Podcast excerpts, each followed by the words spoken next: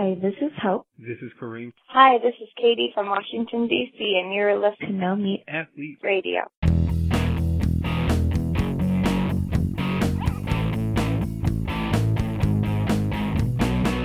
Doug, I had a light bulb flash moment of, of insight and inspiration, and I'm going to join you in your 2.018 miles per day Excellent. December running challenge. I love it. What, Yes. Uh, what was the light bulb moment? So it came sort of, uh, I guess, inauspiciously might be the right word. I don't know. Uh, ominously, I don't know. My car broke down. I was driving, I had my, my mom and my daughter with me, and uh, the accelerator just stopped working in the car. It just, it just the battery was still on. The, it, I had plenty of gas. It just stopped doing anything, as if Were you were out of gas. Like in the road?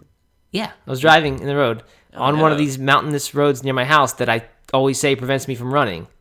So I so I pulled the car over as fast as I could onto a side street with no gas, um, and then I said, "Okay, let's let's walk home," because we were only about uh, a third of a mile from, maybe half a mile from home. Okay. I said, "Okay, let's start walking." And my mom and my mom said, "No, we're not doing that because uh, it's too. We don't want to run on these streets or walk on these streets with a with a child. It's just not not good." So I said, "Okay, well, I'll just run home because I wanted to be quick and get our other car and come back and pick them up and did all that." Uh, and as I was running home, I was like, "This isn't that bad. Like I could totally run on these streets. It, it's not. It's it's not ideal, but." I was kind of thinking like instant death. Like if you run on these streets, you're gonna get hit by a car right away. And it's not that. Like if I were to go deep into it and try and stay on the same road for a mile, then I'd run into problems. But I could I can run for a third of a mile, a quarter mile towards an area that is again not a nice running road, but a little more open. Mm-hmm. And I I think it's been a story in my head that I can't that I can't run. Wow. That's it took that's it took big. a car breakdown to to make it make me realize it. Sometimes it's those those random things that Yes, it is. changing As, your it's life. as if the universe was sending me a message. You- You're not into that type of stuff, are you, Doug? I guess we haven't talked about this too much. Oh, I totally believe in the universe. Yeah. Okay, all right. Well, I'm, I'm not I'm not questioning those who do. Sometimes I, I get in in modes where I where I do like to think about that stuff. You know, people say that a lot around What? Asheville. I guess I'd never really heard that too much in Oh, DC. the universe? The, the universe. With yeah. the capital U. Yeah, everyone talks about the universe. Do you, Yeah, do you have you noticed do. that? I, I don't know. I mean, I, I was sort of. I think I, I was exposed to that that kind of new age world before I lived here. Yeah. Well, I mean, you know, I, of course, probably everybody in the vegan community has been exposed to that, but uh, Right. Yeah, but I, you know, I don't know. I just like for for some reason when we moved here, maybe it was the people we were hanging out with or something. We're just talking about the power of the universe a lot. I think it's just a way to have a conversation about deeper things without saying the word God, so you don't Right. Yeah, offend the wrong person in, in because Asheville is so diverse circles. So universe is safe enough. Although I guess by saying universe, you might offend uh, the people who like to say God. So Well, but What I, you you know, I, you gotta believe in the power of the universe, and I think the universe was was was. do you gotta believe in that? Why do you gotta believe in that? you know, because this is a perfect example. Okay. okay. All right. You No. just gotta, you gotta. I'm not I, actually. I'm not trying to make total fun here. Like I, I do kind of. Some, I, I try to think about deeper things, and I, I wonder Mm-hmm. about that stuff. So I'm, I'm just, it's just fun. But anyway, so that is all good. I'm on board with the challenge. Uh. I'm a little bit, I'm a little bit nervous about my ability to complete it. Not because I can't run 2.018 miles, although I'm not going to pretend that that's not, not a substantial amount to run. Right? If you haven't been running, that's Yeah, that's solid. absolutely. So um, I think I can handle that. I'm not not concerned about that. But I when we travel, we're going to be traveling in to Europe in mid December through the end of the month, and uh, I just I'm having trouble visualizing myself like on the day we get in to Madrid, getting a run in because then we got to get on a train and then we got to go. I just don't see how it's going to happen. Maybe I got to pass because of the time zone change or something. I mean, you know, I, I think that with any of those things, you know, I mean, of course, you want to be as strict as possible, and, and then as soon as you start letting those cracks happen, then it's really Right. easy to kind of come up with all kinds of excuses. Um, but I mean, you know, you eh, like if it's gonna stress you out, you know, that's not the point. Yeah, you know what? I think this is a this is a useful exercise because, to me, like you said, those cra- like once I miss a day, I'm like, well, I I lost. It's done, and I don't need to do it anymore now because I missed a day. So if I if it could be someone who could, and this is what I always advise people to do, who can handle that sort of thing and not have that failure mentality or that perfectionist mentality, uh, that would be ideal, right? Then then you would keep your habits because you wouldn't you wouldn't Yeah, fall off the absolutely. wagon. So yeah, maybe that's a, maybe it's an opportunity for me to practice that. Maybe. Well, and maybe I'll get it the in. Universe. Maybe this is the perfect timing. The universe is telling you that now is the time to do something like this challenge. I think that's what's going on. Yeah. Uh, good. Okay, so I'm in for that. I'm glad you. I'm glad you innovated that that idea. Great. I'm I'm very excited to hear you're in for it. Uh, is December tomorrow or December begins the day this podcast. No, the next day after this podcast goes live, Friday? which is which is today. Yes. um, yeah. So I started the day after Thanksgiving. I went ahead and got a head start on it. And, Right. Uh, Good. It's going pretty well. Yesterday was the first day that I, I was busy and just did not feel like running, but made myself go out, and I'm glad I did. I ended up doing. That's why you got the challenge. I know it. It worked. It was Good. did did its uh it did its job. Good. All right. And everyone had a good, nice Thanksgiving. I hope. I'm sure. Yes. Yep. Good. You did it. You did your tofurkey trot. Did the tofurkey trot. Enjoyed that with my family members. Yeah, it was good. Good. Mhm. Good. Had some had some mid run mimosas. Hey, there you go. Good. How about you? How was how was your Thanksgiving? I was very nice. It was. It was. Uh, we had had a few vegetarian slash vegan neighbors come over and join us, and that was fun. Mm-hmm. And mom Great. was in town, and uh, all was very nice. Been playing a ton of FIFA 18 with my son. Just, Ah, I mean, just sinking hours and hours into that. but it's a, who's it's, an, it's an investment. Um, we've stopped playing against each other. Now we are both building our own ultimate teams, which is a conversation for another day. okay. So you don't play against each other? We did that for a while, and we kept kept track. had a big had a big uh, score sheet Uh-huh. hanging up, but then we've we've kind of gotten away from that. So now you watch each other play? Is that how it works? Yeah, pretty much. Okay. And we cheer each other on, provide support. Nice. Uh yeah. So anyway, so that is that. Um, so this is we're gonna get to this this interview. I'm excited about this one. Uh, I guess just to just to foreshadow what's coming, we do this holiday episode every year, and we're gonna do it again. The extravaganza. Yes, I don't I don't need mean to hype it up, but it oh, is I do. it is it, it is sometimes it's fun. What it is is basically people now and then tell us that they like the the parts of this podcast that are about nothing, right? The the Seinfeld parts of this podcast. And That uh, might be a little generous. yeah, I, I guess so. We're not we're not Seinfeld. We know that, but but some people like when we just fool around, and uh, that that I always kind of feel badly still when we're just fooling around, chatting about things that are completely unrelated to the topic uh, of of plant based fitness. But the holiday episode is kind of one when I feel like that it's called that, so people know that's what we're doing, and then I don't feel bad about it. The so Seinfeld-esque holiday fool around extravaganza. right. right. So anyway, uh, if if you like that part of the show, then then listen to the holiday one, and if you don't, then that's one to to skip. Unless you want to hear really good gift ideas. Yeah, because that's I mean that's really the structure of it, right? As we, we That's about the only structural thing there is that we have we say what guide. what our Oh. gifts are, Yep. or what our what our wish list is, or our gift guide for others. I can't say it's uh, mine. Mine is not doesn't change that much. It's, it's not exactly the hippest sort of list. Do you want a Kindle, Matt? Or do you recommend to I, people get? Kindle is on my buying list this year. Believe it or Oh. not, not for me, but for someone I'm pretty else. sure it's been on every, every list since we started this a couple years ago. Yeah, it totally is. I got some new ones though. I'm, I'm I'm excited for that episode. good. Excellent. So that will be good. Um, yeah. So anyway, that among other things is planned for December. great. Yes, and December, as I was mentioned, is a good month. I like it. It is fun. It is a time to reflect on stuff. It is a time to, as we've talked about last episode, it's kind of get ready for uh, exciting changes in January. Because I think I think I like the whole New Year's idea and the, the just the a little push to, you know, look at your life, make some changes, do something cool. Not not resolution style necessarily, just a chance to say, hey, I'm at a I'm at a new, you know, signpost in the road that says I'm a year older and it's the new year and I like that. So December is always fun for me because it's sort of a step back and think about what changes are to come.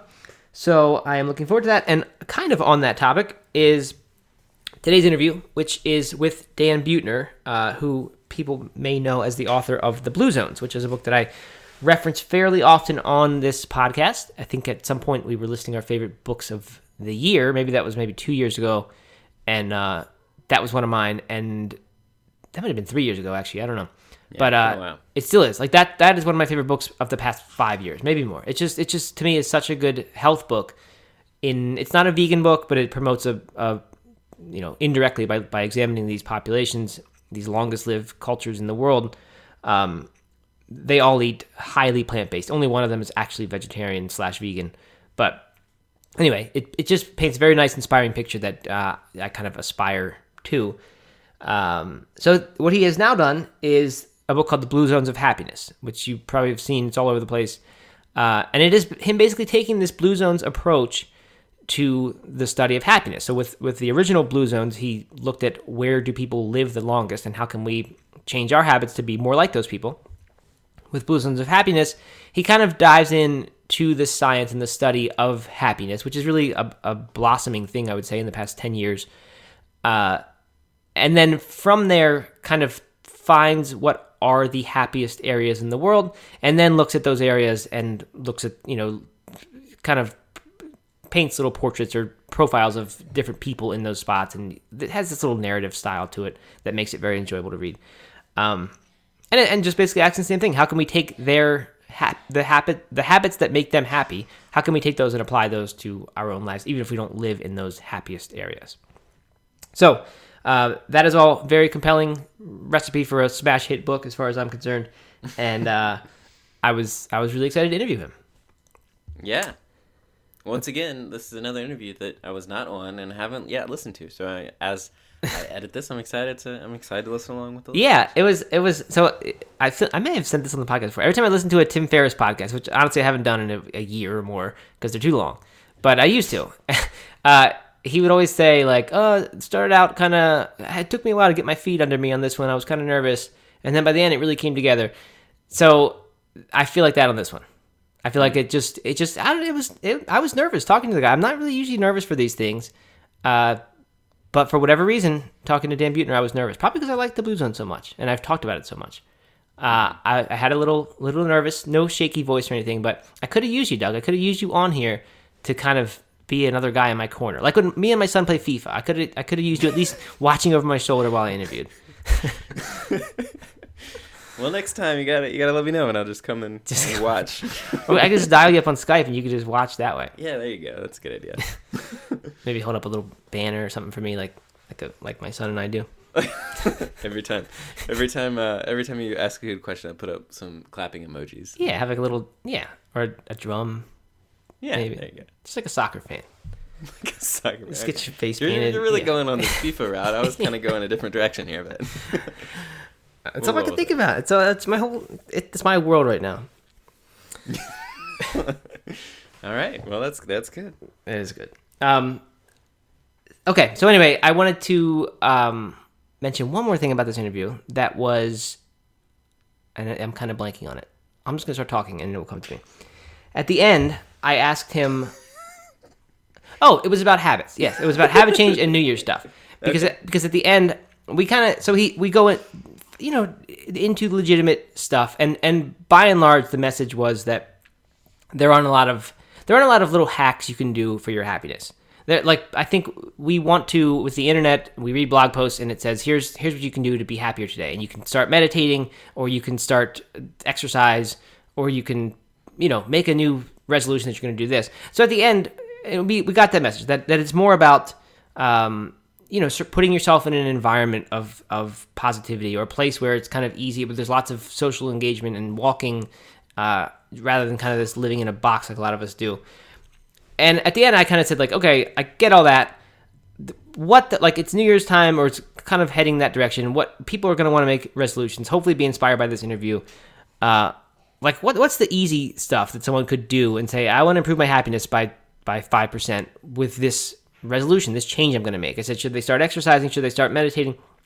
And he basically said, he said no. He said that stuff is a is a is a a recipe for failure. Basically, like he said, those those habits they don't stick for almost anybody, and what you can do is move and get yourself into an environment like move as in move your location uh, it gets yourself into an environment where you where you can walk around your neighborhood and say hi to neighbors as you're doing that.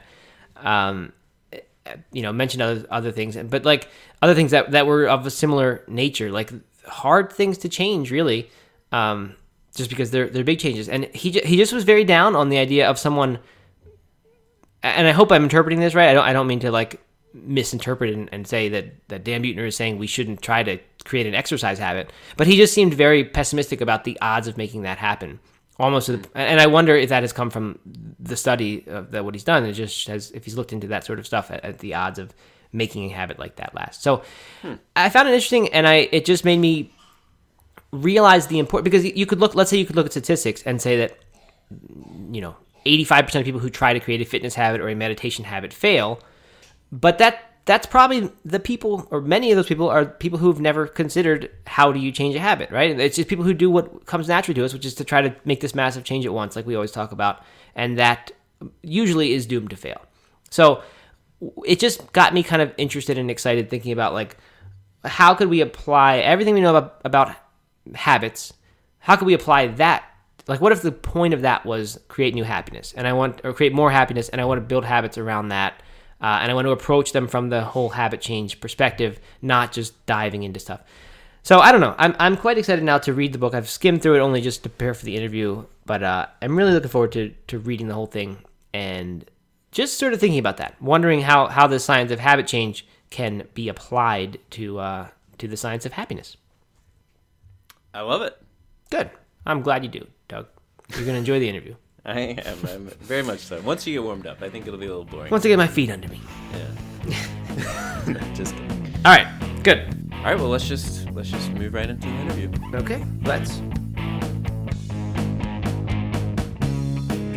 Hey everyone, Matt Frazier here with Dan Buettner, author of The Blue Zones and more recently The Blue Zones of Happiness. Dan, it's such an honor to talk to you. I, I recommend uh, The Blue Zones to just about anyone who will listen. It is probably my favorite uh, you know health slash diet book of the past five years, and uh, it's just such it just paints such a really nice, beautiful, inspiring picture uh, of what it is to to be healthy. So thank you for for that work, and thank you for joining us here at No Meat Athlete Radio. Well, it's an honor, and thank you for such a nice introduction. Sure. So like I said, I've talked about the Blue Zones a lot of times. Um, most of the time in, in this interview, we'll talk about happiness and, and you know turning this Blue Zones approach on not not this time the idea of health and longevity, but instead, what does it take to make us happy? Um, but as as for background, can you talk about just for those who don't know what what is this Blue Zones philosophy that that you are now turning to happiness? Well, over the past 15 years for National Geographic, I've developed a bit of an expertise at finding the most extraordinary populations, measurable populations, and then distilling their lessons. So the first series of books, Blue Zones, uh, Nine Lessons for Living Longer from the People Live the Longest, and the Blue Zone Solution, which is eating and living like the world's longest lived people. We found areas where people either have the highest life expectancies or the lowest rate of middle age mortality populations, and then found uh, uh, explanations or common denominators between the five. And for this Blue Zones of Happiness, we took a similar approach, except found the statistically happiest places in the world.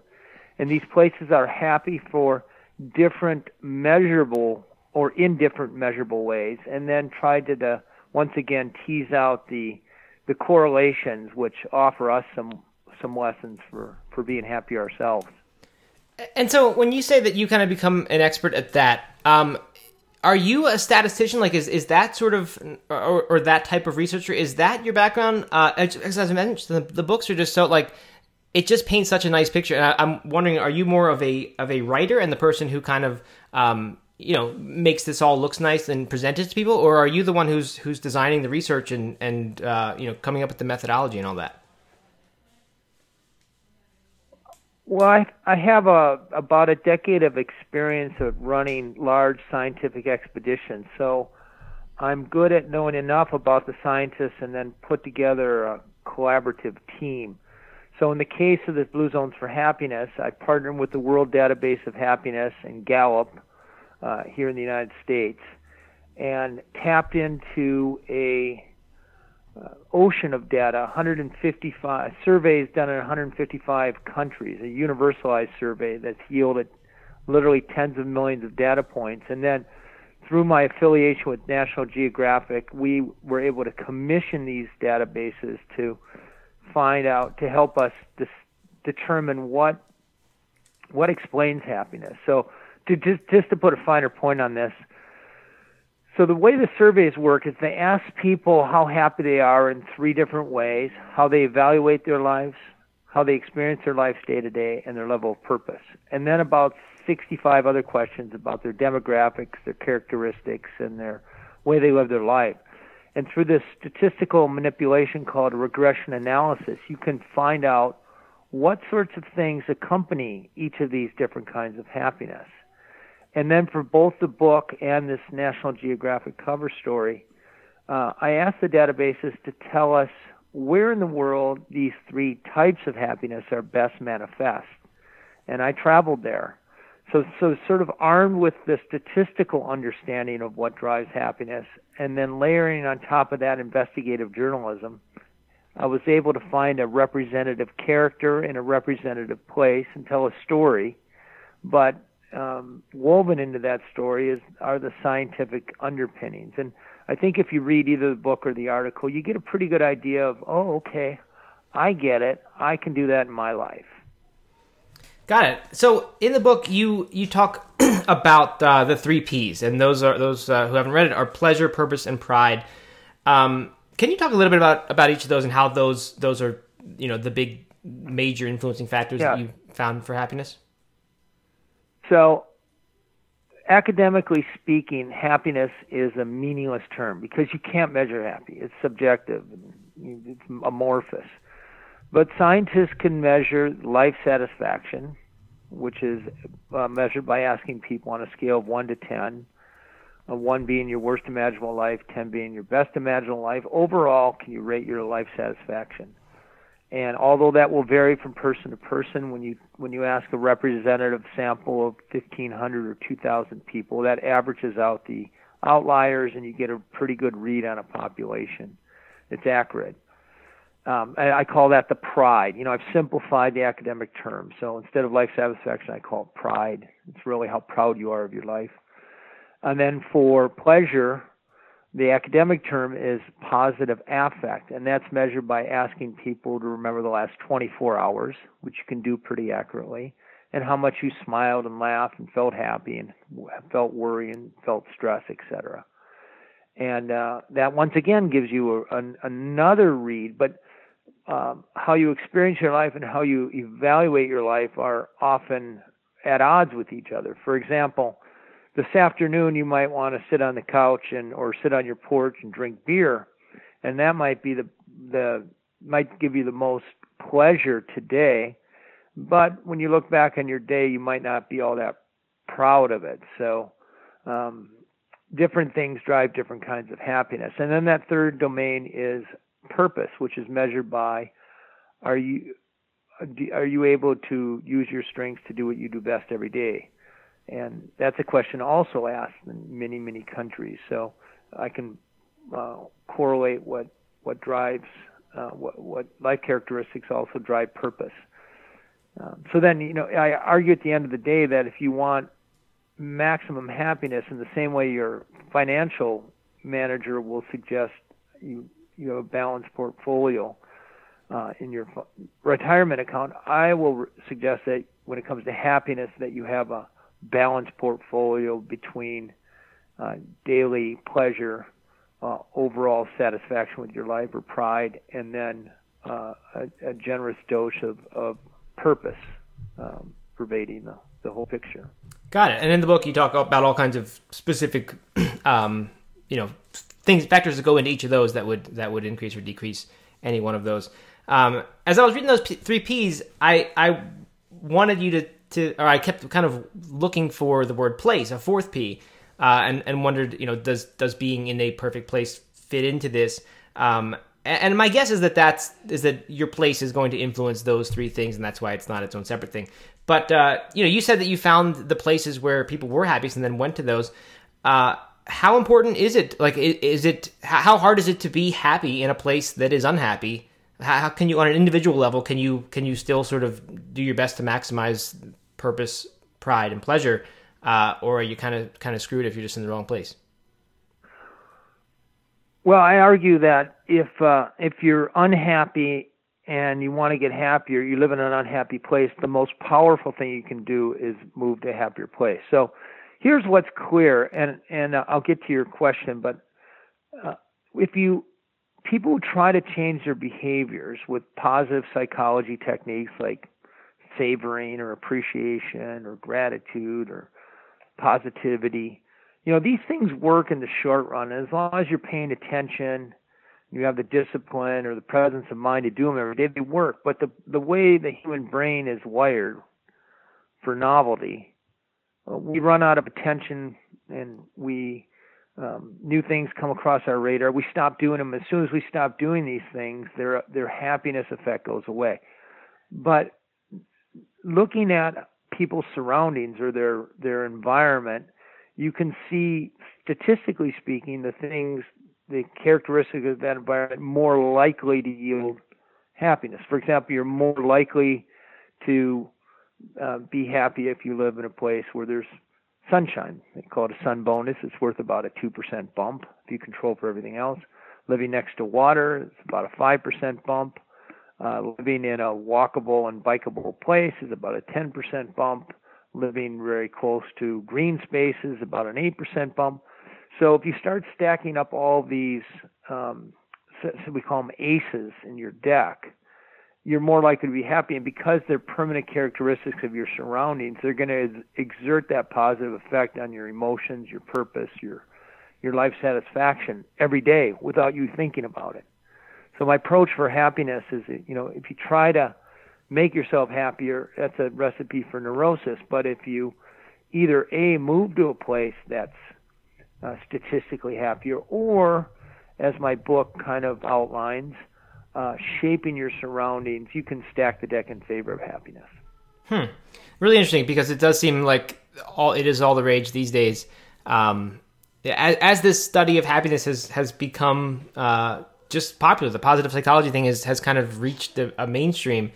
Um, it seems that that's that it is kind of about techniques to try to you know savor things or uh, you know do specific things in in the here and now to make yourself happier.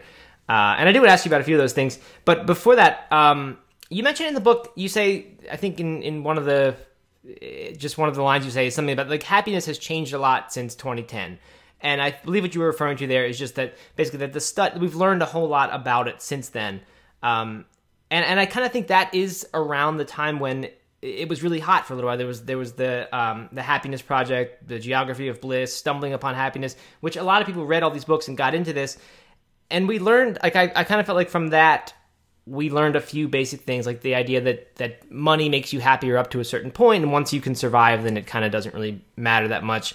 Um, or the idea that there's this band of happiness that we're all sort of genetically predisposed to and we can do our best to maximize where we are in that but we can't make major changes. Um, but when you say things have, have changed since then or we've learned more since then what like what is new? What what do we know beyond what what was kind of made popular, the ideas made popular in in those books. Are there new things that that you know we now know about how we can be happier? Well, you mentioned the seventy-five thousand dollar. So there's the life satisfaction, and then there's positive affect or day-to-day emotion. So that seventy-five thousand dollar number is applied specifically to positive affect or how we experience our life from day to day. In other words, making more than $75,000 a year on average in America is not going to add better daily emotion. But when it comes to life satisfaction, uh, happiness continues to grow. And in fact, mil- billionaires have more life satisfaction than millionaires. So we we have we can put a finer point on uh, what happiness is and what different things drive the componentry of happiness. Um, having a child, for example, really great for life satisfaction. You know, we tend to fulfill our values or our biological imperatives by having a child. and and that goes up, the life satisfaction. But daily affect, positive affect, goes down. You, when you're, you know, elbow deep in a dirty diaper, baby's crying, you're not sleeping enough, and and your finances are stressed and your relationship is strained. Um, having a kid isn't isn't very clear. You know, now that's true in the United States. In Denmark, which was one of the places I profiled in my book and this National Geographic article, there both types of happiness increases when you have a child because there's all kinds of environmental uh, factors in place in Denmark. For example, people tend to live close to neighbors and and um, um, a mother gets 10 months off to make sure the infant gets a good start in life and there's free health care for everybody so you're not worried about paying for your baby's checkups or what happens if my baby gets sick and your education is free through college so you're not struggling trying to save money for college so to realize that where you live and the policies in place are driving your happiness more so than anything you can make up your mind to do um, is a really important insight on on uh, the bigger picture of happiness. Yeah, that that really is interesting, and uh, I guess hints at at uh, you know the value of your surroundings and, and really the value of of other people and connection, um, which was which was highlighted in in the blue zones when it was about longevity. Um, you know that that you, you can you can do so much about changing your diet and all things, but as far as uh, you know you're not going to achieve all of it through diet. There's stuff that that is uh, part of your your environment that is very important. Um, so that that's interesting. I think I guess what I've kind of taken away from that is that uh, in the the pre 2010 sort of happiness rage, it was all about. Uh, it seemed that what everyone was talking about was daily affect because what I learned then was that. Uh, you know, kids make you less happy in the short term, and this uh, this idea about the the seventy five thousand dollar baseline. But it seems that you're now going deeper in in looking at other uh, factors like this life satisfaction thing. Um, let's see. So I wanted to ask you about uh, just a few more specifics. Actually, children was one of them because uh, we, my co-host and I, each have kids, and we tend to talk about children a little bit on this podcast. Um, a couple other other hot topics, and I don't honestly expect you to to know uh, right offhand what what these these effects on happiness are. But if you do, then even if I don't, I'll make up something convincing. Perfect.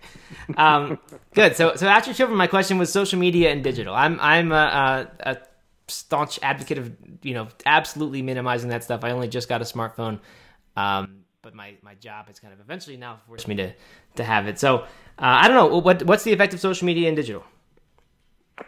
So on our website, um, we have this true happiness test, and the data is anonymized. We don't know who you are, but but we ask a question about social media and we ask a few questions about happiness, these three different kinds of happiness. The, by the way, the True Happiness is fr- test is free, and I encourage you to take it at bluezones.com. But we know that people take the test in correlating uh, how much social media they use every day and their happiness, that the happiest people seem to be using social media between zero and 45 minutes a day. And then after that, happiness drops and it kind of falls off a cliff. So we can see it one hour, two hours, three hours, all the way down to eight hours. And the least happy people are using social media more than eight hours. So my interpretation of that is uh, if you're using 45 minutes for a little bit of intellectual uh, repose or to connect with some friends, ideally to make connections to the real world, social media is probably a plus. Um, but if you're doing it at the expense, and the same, the statistics are about the same for TV watching. The ideal is about an hour, or tops. Um, if you're if you're if you're engaging too much with your electronics at the at the expense of face-to-face social interaction or getting the physical activity you need or or um, pursuing your passions or volunteering quite honestly or be hanging out with your family uh, you're you're doing yourself a disservice Gotcha. And so, um, you know, I, you mentioned exercise in there. Um, aside from that making you healthier and happier because you are healthy, and I, I do want to ask you about that that overlap. Um, what impact does exercise have on on happiness? Well, it's across the board positive. Okay, so you, the endorphins you're going to get from them are going to give you a better daily experience, and staying in shape makes you more proud of yourself, or i.e., higher life satisfaction. Uh, people who are obese are 11% less likely to be happy hmm. than uh, people who are of regular weight. So exercise is going to figure into that. Even we know, and I know you're big on on plants. People who are eating five to seven servings of fruits and vegetables a day are about 20% happier than those who are are not getting those foods in their diet. So. Um, and and is health, that something in your methods? Like, do you try to tease that apart from saying like, you know, okay, this stuff might make someone healthier for, and that's going to then impact their happiness, and try to control for that and say, well, what about those who aren't any healthier? Are they still happier? Or, or are you just kind of looking at it more holistically than that and saying, if you eat food and it makes you healthier and that health makes you happier, then, you know, that's good enough for us? Well, for health and happiness, it's a two way street. They favor each other, and you almost can't pull the two apart. So, for example, on a uh, if you can manage your life to be in the top 20% of the happiest people in a population in America, uh, as opposed to the lowest 20%, that's worth about eight years of life expectancy. Hmm. And um, yeah, so happiness is driving health, and then at the same time, if you're healthy, um, you have normal weight and eating the right fruits and vegetables and sleeping right, you're a lot more likely to be happy. So um, both of them belong in the same sentence when people are dispensing advice. Sure. Right. Is that I mean are, are there any other is there any other overlap in in the lessons that you've learned from the blue zones, you know, treating longevity and the blue zones treating happiness? Uh, or is that pretty much does that pretty much sum it up that that it, you just can't take them apart and when when you do things that will increase your longevity, you're doing things that increase your happiness, and vice versa. So Costa Rica is home to the blue zone area of Nicoya, longest lived people, and it's also home to the happiest people in Cartago. And that's not a coincidence. It's because the leaders of Costa Rica 100 years ago, when the other Central American countries were run by uh, dictators and, and military strongmen, teachers were running Costa Rica, and they put policies in place that educated girls, made sure all kids had were able to read about 97% literacy even in the 20s. Um, so mothers were more educated, who had fewer children, who were better educated, healthier, grew up to be good parents themselves and more productive, elected better leaders, and it started this upward spiral of well-being that has elevated Costa Rica to where it is is um, both a place of of happiness, but also along the way they realize, which our country hasn't realized yet, that um, public health is a much better social investment than quote unquote health care, which is basically in this country wait for people to get sick and then spend um, hundreds of thousands or millions to try to reverse the disease after it's a 911 alarm. So, Costa Rica, every man, woman, and child in the entire country gets one visit a year from a nurse practitioner who come knock on your door and check in on you, check your blood pressure, screen you for depression or high blood pressure or diabetes, and they catch a disease before it's a big problem. And for free or near free, will will will help you um, um, will help you deal with it um, before it's uh, um, it's not only destroying your health but destroying your happiness too.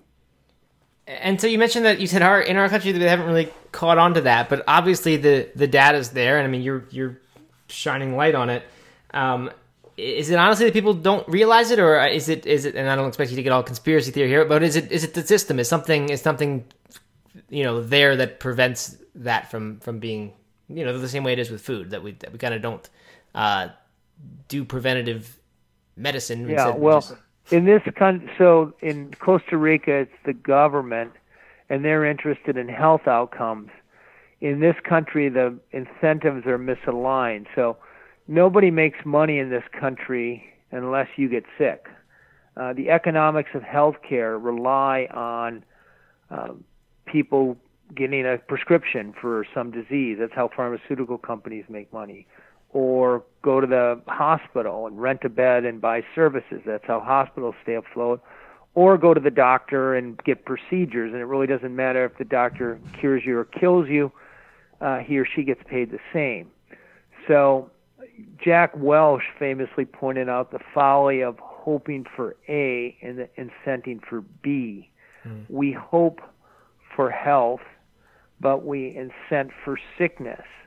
And our whole healthcare system, um, you know, for no matter what kind of uh, whitewash you see on on on web pages of these companies, they're real. They're in business to make money, and they make money when you get sick. So it's not a coincidence that this country is getting sick to the tune of three trillion dollars a year.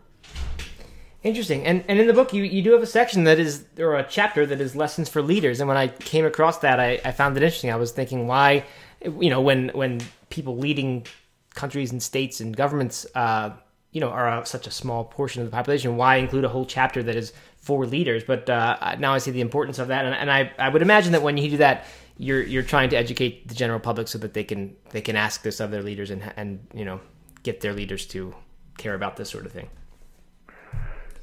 So there's no such thing as a happy place. And, you know, a lot of Americans go to Africa or Latin America and they see uh, smiling, playing kids in the street, and they receive hospitality. And they say, "Oh, these people have such a simple life; they're happy." That's a myth.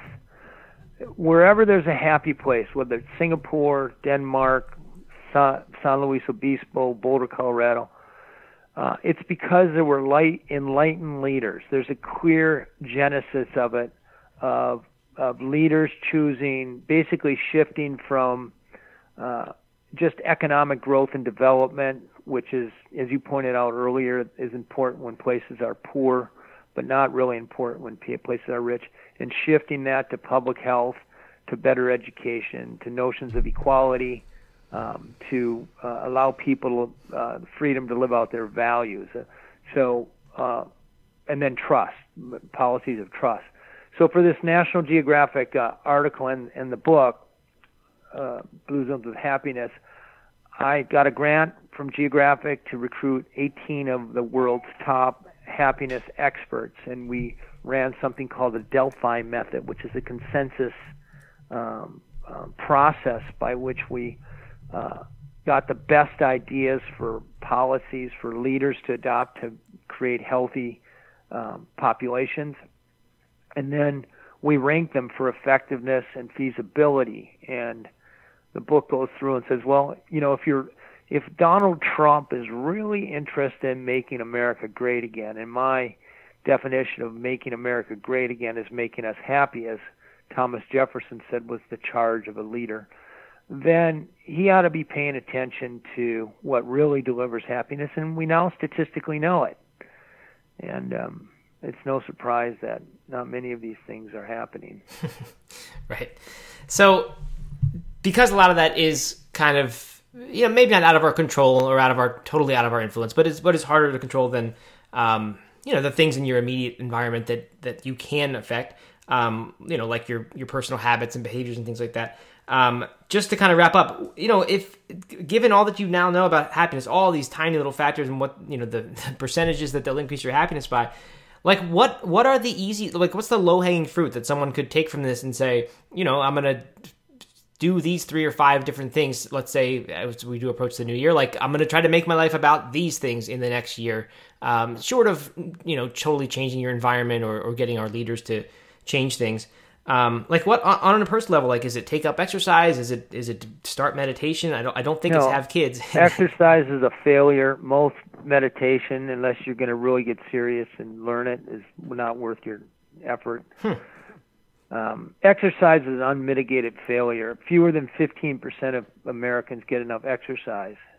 Uh, if you really want to do something to get happier, you move to a walkable neighborhood uh, where it's easy to get to know the neighbors and you're close to parks and you're close to places of worship and you're close to um, uh, places where you can get healthy food that's going to drive your behaviors more than anything you make up your mind to do on New Year's resolutions, which you'll forget about by June.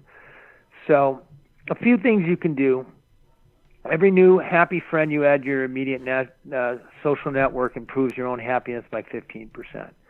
So, uh, finding, uh, uh, adding one or two people who you like, who you can have a meaningful conversation with, who you who you can call on a bad day, and who are generally happy to begin with.